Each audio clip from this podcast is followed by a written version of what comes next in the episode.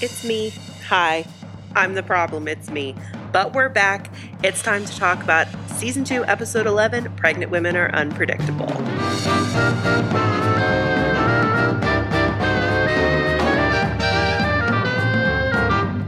Hello, my beautiful Tropicanas. Welcome back at long last to the Ricardo Project, the podcast where we watch through I Love Lucy episode by episode and talk about its historical, emotional, and comedic impact. My name is Dana, and at long last we have returned. I am so grateful for your patience, and I'm extra grateful to all the people who checked in during this very long and very unintended hiatus.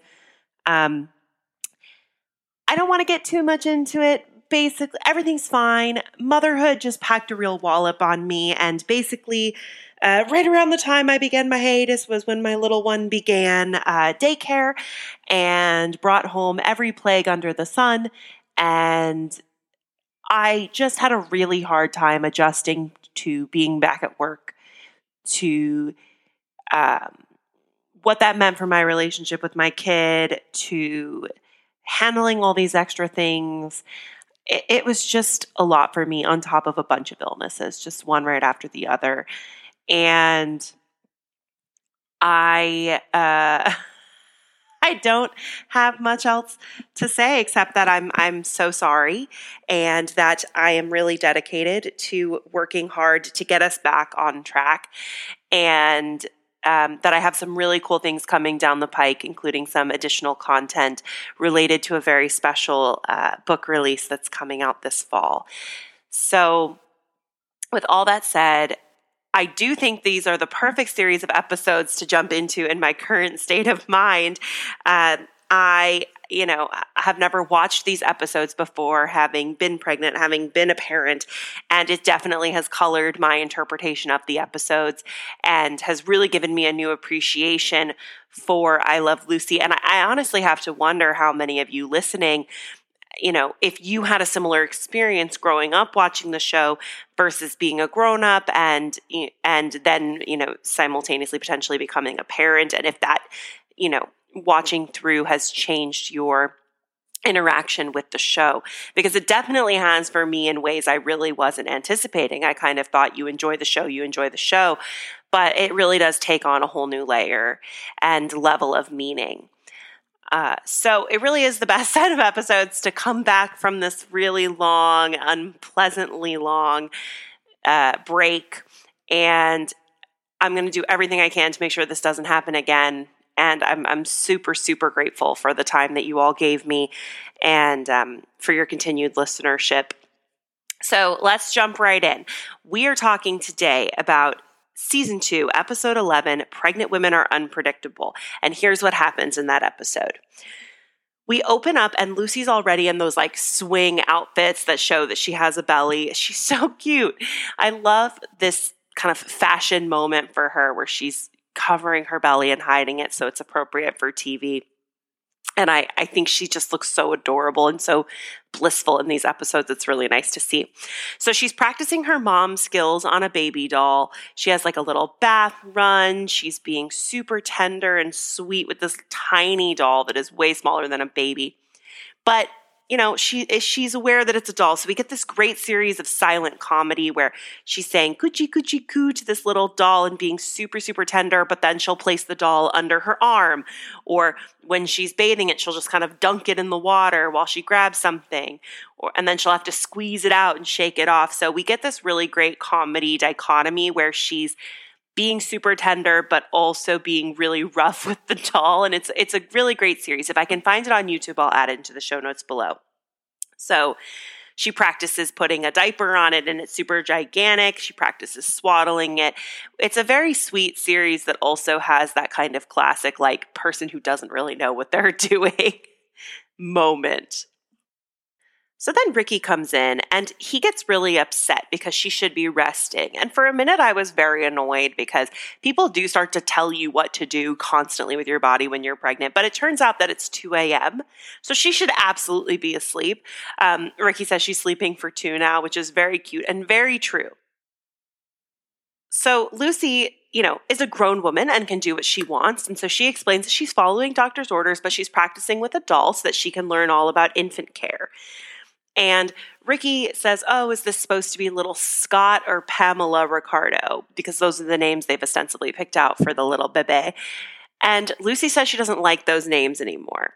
As a side note, I don't know if they still do this. I doubt they do, but we did flower babies when I was in middle school, and one of my my flower baby was named Scott. I think. I think I named him Scott, or I think I named him Gregory Scott. his name. So I love the name Scott. Um, that is not my son's name, but that's fine. So Ricky gets super annoyed about this name change that Lucy has, where Lucy says she doesn't like them anymore because apparently it's taken a really long time to make a selection. And Lucy, very rightfully, in my opinion, points out that those names just don't go with Ricardo. And I'm honestly shocked that they're not even floating a Cuban name at this point. Maybe they had to like really, really Americanize it, but like where are the Cuban? Why why not a Cuban name? Why not an Ignacio or something like? Which I don't think is a Cuban name, but there's there's nothing even remotely Latinx about any of the name selections we're about to go through in this episode, and there are so many gorgeous names. Anyway, so Lucy has decided now that she wants Gregory or Joanne. Which oh my god, when I was saying my flower baby. Uh, aside, I wasn't even looking farther ahead in my notes. That's really funny. Okay. So clearly I was influenced by Lucy Ricardo. That's my flower baby, had two of her names. Anyway, she has decided on Gregory or Joanne. And as she's saying Joanne out loud, she just hates the name again. And then she starts cycling through all these other options, including um, they do a Philip Morris reference, which, as we all know, Phyllis, Philip Morris was the big sponsor for the show. So Ricky insists that she go to bed. And he says that he'll make breakfast for both of them so she can rest. And as she's going, she decides again. And now we're at John or Mary. Very classic biblical names. So the next morning, Lucy wakes up. Ricky's wearing a frilly apron. It's very cute. He's going to make her breakfast. The baby's name has changed again. Now it's Romeo or Juliet, which is like, what a big swing. Um, look, I adore Lucy Ricardo. She does not seem to be the most literary person. So, again, a gigantic swing. Anyway, Ricky offers her waffles. She says they're too much trouble, but he tells her to stay in bed. He's going to make her waffles. And waffles are kind of the like in our house, waffles are by far the like special breakfast. That's like Mother's Day, Father, that's like what you make to say, hey, I love you, because it has a special, it takes a special piece of equipment. There's a lot of work involved. So Ricky's really doing the best. He's being super tender and sweet, but he has no idea where anything is. And Lucy has to keep getting out of bed to help him find things. He almost starts a fire. He keeps sending her back to rest. And every single time that her head hits the pillow, he calls her for more. This goes on and on and on until Lucy says, look, just don't make breakfast. I'm not strong enough. And she goes back to bed. So Fred comes in. His tie is neatly tucked into his pants, my angel. And I'm glad to tell you that after seven months, I am still a Fred Mertz apologist for now, again. Uh, he is an angel and he's so cute. So Ricky and Fred begin kvetching about Lucy, how Lucy keeps changing her mind, first with baby names and the fact that uh, that Ricky was going to make waffles, but then for some mystery reason she changed her mind. You know, oh. and this is great because this kind of highlights like you know the fact that the pregnancy is changing Lucy, but also that like men are men and partners can be a little bit clueless when it comes to what is going on with their pregnant partners. It's a fun little moment and everybody laughs, right? Like nobody's laughing at Lucy in that moment. Everybody's laughing at how Ricky is completely inept. So Ricky decides to make breakfast anyway. When Ethel comes to check in on Lucy later, she's just finished her breakfast, and Ethel's impressed that Lucy, that Lucy, you know, got to have breakfast in bed until Lucy reveals the most burnt waffle ever, which evidently uh, was the best one that Ricky and Fred made. They claim the charcoal will be good for the baby's tooth development, which is objectively hilarious. The girls head to the kitchen and it is destroyed. And I would kill my husband if he did this. But to be fair to my husband, honestly, I'm far more likely to destroy the kitchen than he is. He is a very neat cook, and I am like full Italian, like everything, every pot, every pan, every spatula. I'm sure if he's listening right now, he's like, "Listen, lady, you're the you're the ruiner." But it doesn't matter. Lucy's in very good spirits. She isn't bothered because Ricky's doting on her, and that's super nice. But then there's this moment where she realizes that he didn't behave this way before she was pregnant and, and that it's just the baby she loves. And this time the baby is named Sharon or Pierpont. Ethel tells her that she's acting ridiculous, but Lucy is certain that she'll be forgotten once the baby is born. And she has this great line where she says she'll be just like a salmon. She'll swim upstream, spawn, and never be heard from again. Ricky, at that exact moment, comes home with presents, and Ethel heads him off to try to warn him that Lucy's insecure, but Lucy comes in before she can really finish. So, unfortunately, this is about to go very poorly. Lucy gets so excited about the presents, but all of them are for the baby. It's a bonnet, a rattle, these little bloomers that are super cute, honestly. These are great little gifts for the baby, but Lucy is devastated by this. She, to her, this just reinforces everything she had just said to Ethel. And so she runs out, giving a classic cry, and Ethel can finally explain that all of Ricky's actions are about the baby and that he needs to do something for her, not her pregnancy, her. And so they decide that the Fab Four will go out dancing that night, and Ricky's not going to bring up the baby at all. He even sends her an orchid to the apartment with this romantic note just to hand, hammer it home. And Lucy tries to pretend like this doesn't impress her, but Candy arrives with a note signed Lover Boy. It's very funny. She tries to stay harsh, but then Ricky calls. We get like he gets a third moment in the sun, and she just can't evade that Desi Arnaz, Ricky Ricardo charm. And so he asks her to come to the club for dinner and dancing to invite the Mertzes. And Vivian Vance is very funny in this episode. She like before Lucy can even ask her, she interrupts and accepts the invitation because she knows what's coming. So we're at the Tropicana. Uh, Vivian Vance looks hot. Fred does not deserve her. And we're beginning the descent into no longer being a Fred Mertz apologist because he makes a fat joke. I am off the Fred Mertz hype train. Until Ethel says that that trading these kind of barbs is how they make love, which is like so raunchy. She basically just said, This is how we have sex. This is how we do it. He calls me fat, and we're gonna get it on later. Like, whoa. First of all, Ethel, there's no need for someone to insult. I mean, whatever. Look, no kink shaming here. Fine, live your life. So another song starts. Fred asks Lucy to dance, which is very sweet. Ethel and Ricky congratulate each other on doing really well. Ricky cuts in and he sings cheek to cheek to Lucy. It's just nice. It's just nice. It's so sweet. It's so so intimate. It's I love these moments where we get like this really delicate kind of peek you know, the show is so broad so much of the time that these really simple moments, just like last episode, it, it's just, oh, it just melts your heart. And Lucy does a great job of, of um, being so delicate and close to someone singing in her face. I mean, she has many faces. I, I can't imagine how awkward that was to film. It's a long song, um, but she has her best active listener face on. It's it's very romantic. It's very sweet. They sit down, and Lucy suddenly has this very sad look on her face and she starts crying because Ricky hasn't mentioned the baby once. He doesn't love little Robert or Madeline. And that's the episode. So, what did we think? I find this episode very enjoyable. I don't find it super slow. I didn't really laugh out loud. It's not the best episode from a comedy standpoint, but it's totally a fine intro for the new normal at the Ricardo house. Like, Vivian Vance is great in this episode. She does a lot with very little. I think I really like all the the levels that that Lucille Ball gives. I like she, how emotional she is, and also how dry she is with Ricky. There's a lot going on there, and I think it shows her uh, her new way of kind of navigating all these different things that that Lucy Ricardo is going to have, and and I think that's really what's impressive about this episode is they're they're finding their footing and, and settling into a tone and a style that's going to dominate the rest of the series, which is Lucy as a wife and mother and an ambitious person, which we'll talk about next week. But like I was thinking about it, and as the show goes on, once Lucy becomes a mother, her ambitions to show business ratchet way, way up. She tries to get into the show a few times so far in the series, but she's going to try to get into the show dozens of times after she becomes a mother. I think that's very interesting.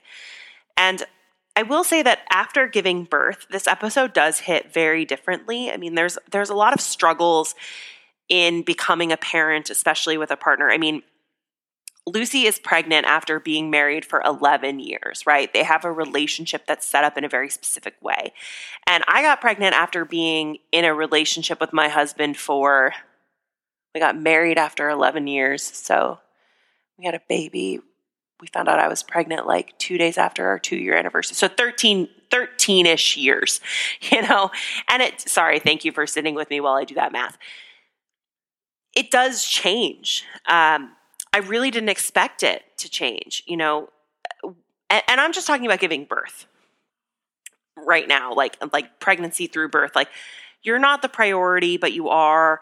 You're not just the the wife, but you're the mother of their child. You know, you find yourself in love with your baby and also longing it to be just the two of you again. Not always, you know, but once or twice. Um, and then when you do get just the two of you, you miss your baby. My husband and I went went away to a wedding. It was the first time being away from him and the only time being away from him and we had the best time. Like it was so great. It was so fun. And yet the minute we went to get on the airplane, I was like if I don't see my baby right now, I'm going to die, you know. It's this vicious cycle and it's it's full of shifting dynamics and it's turmoil and it's so much joy and you have no idea who you are anymore because you're so many new things, but you also never feel more like yourself, or at least that was my experience of it. And all of this is something that I think the episode does very gently and subtly, and it does it very, very well. It also hints at a postpartum experience that I was actually warned about by people I knew who'd already had a child, which is that there is a huge shift in the priority and the focus once you have the baby. And Lucy talks about that when she says that she'll be just like a salmon, you know, and that that once the baby comes, she'll just be forgotten. And that was really an experience that I was lucky enough to be warned about. So I actually shared with my husband how concerned I was about that. Because I'd heard from a lot of people like it's it's a huge shock to your system to go from everybody telling you how beautiful you are and that you're glowing and how excited they are for you and then when the baby comes everybody's eyes go to the baby. That feeling is especially prevalent with your partner. You know, you're both so in love with this new little person, but you're also like, see what I just did? And I felt really lucky that I was warned about this and that I shared with my husband my fears and concerns that I would be forgotten, you know, and treated like a vessel once my kid was born. And he, first of all, that's just not who he is. But I think also because he was warned about my fears on that, he was able to be extra loving. You know, we would, when we took the baby to the pediatrician, he would have one hand on the car seat and one hand holding mine. And he was really, really good about being supportive of that. And I think it really staved off a lot of those insecurities because it is a big fear and it is a reality of so many people's experiences that once once they kind of complete the mission of growing this person they uh, you know are seen as like oh, good job, you did that. Now let's stare at this kid when you're the one who really needs the support because you're the one who's really gone through something. And I think this episode has done a really nice job at very subtly laying that groundwork and kind of commenting on it without making it some big splash. Something that we've talked about before is that I Love Lucy is not really that interested in making political statements, and yet they kind of can't help but be political. And I think this is one of those instances. I mean, the entire episode is about how Lucy's fickle, right? The joke is at Lucy's expense to a certain point, but I do think that the show is do that this episode does a nice job of grounding that joke in a reality of the constant changes and the constant feelings and, and, and the fears that you have as a new parent and specifically as a new mother. So while it's not necessarily the funniest episode, I do think it's one of the more true to life episodes of the show. And I think it's a great start to a series of episodes that are some of the most sentimental and fun for me as a viewer and a longtime lover of the show. So, let's move on to some historical notes. The first is the one that I'm I love the most, which is that the episode is called Pregnant Women Are Unpredictable, which is crazy to me because they were not allowed to say pregnant. They say have a baby or expecting. the entirety of the series. Um, they weren't allowed to say pregnant. So I think it's particularly interesting that they threw the word pregnant into the title of the episode. To me, it feels almost like this big FU to the sponsors, and the writers were being pretty subversive, but I don't know. I wasn't there. Secondly, there's a bunch of calls to the writers. So at the end, when she says, You don't love little Robert or Madeline, that's a reference to Bob Carroll and Madelyn Pugh, two of the three writers of the show at this time. Gregory and Joanne were the names of Jess Oppenheimer, the kind of architect of the show. Those are the names of his kids. The other names I can't see Scott or Pamela, Philip or Cynthia, John or Mary, Romeo and Juliet, Sharon or Pierpont. I don't see those anywhere, but those were kind of like the throwaway ones, not the big punchline ones. So maybe they just picked them up, but I, I don't have anything there. That's it for historical notes. It's a pretty brief, uh, a pretty tight episode you can see Bennett Green in the background of the Tropicana scene. There's one more. Uh, Bennett Green is Desi Arnaz's longtime stand in. He'll show up quite a few times in the next coming episodes. Anyway, so next week we'll be watching Lucy's show business swan song, one of my favorites. I say that every time, I know, but oh, I just love this series of episodes. So, oh, God, I'm rusty. Here's the log line for Lucy's showbiz swan song. Lucy wants to be in Ricky's Gay 90s revue, and she argues she should be allowed to because this is her last chance before motherhood.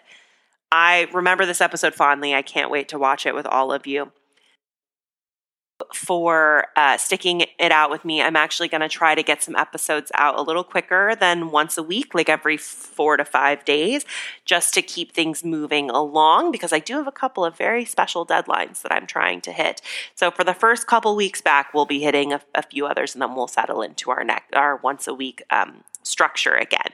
So thank you so, so much for taking the time to listen, for coming back. I'll see you in just a few days for Lucy's Show Business Swan Song. Thank you so much for listening to the Ricardo Project. It means more to me than you know. If you would like to get in touch for any reason whatsoever, I would love to hear from you. You can reach me on Instagram at the Ricardo Project or by email at the Ricardo Project at gmail.com. There are tons of links to support the show in the show notes below, including buying a book on our bookshop link or by buying some minimalistic I Love Lucy merch, both of which we get a percentage of the profits from. And again, if you enjoyed this episode, the very best way to support the show is to rate and review on iTunes, um, Apple Podcasts, iTunes, what is it, 2012, and telling a friend about it. Have a wonderful weekend, and I will see you in just a few days at the beginning of next week for Lucy's Show Business Swan Song.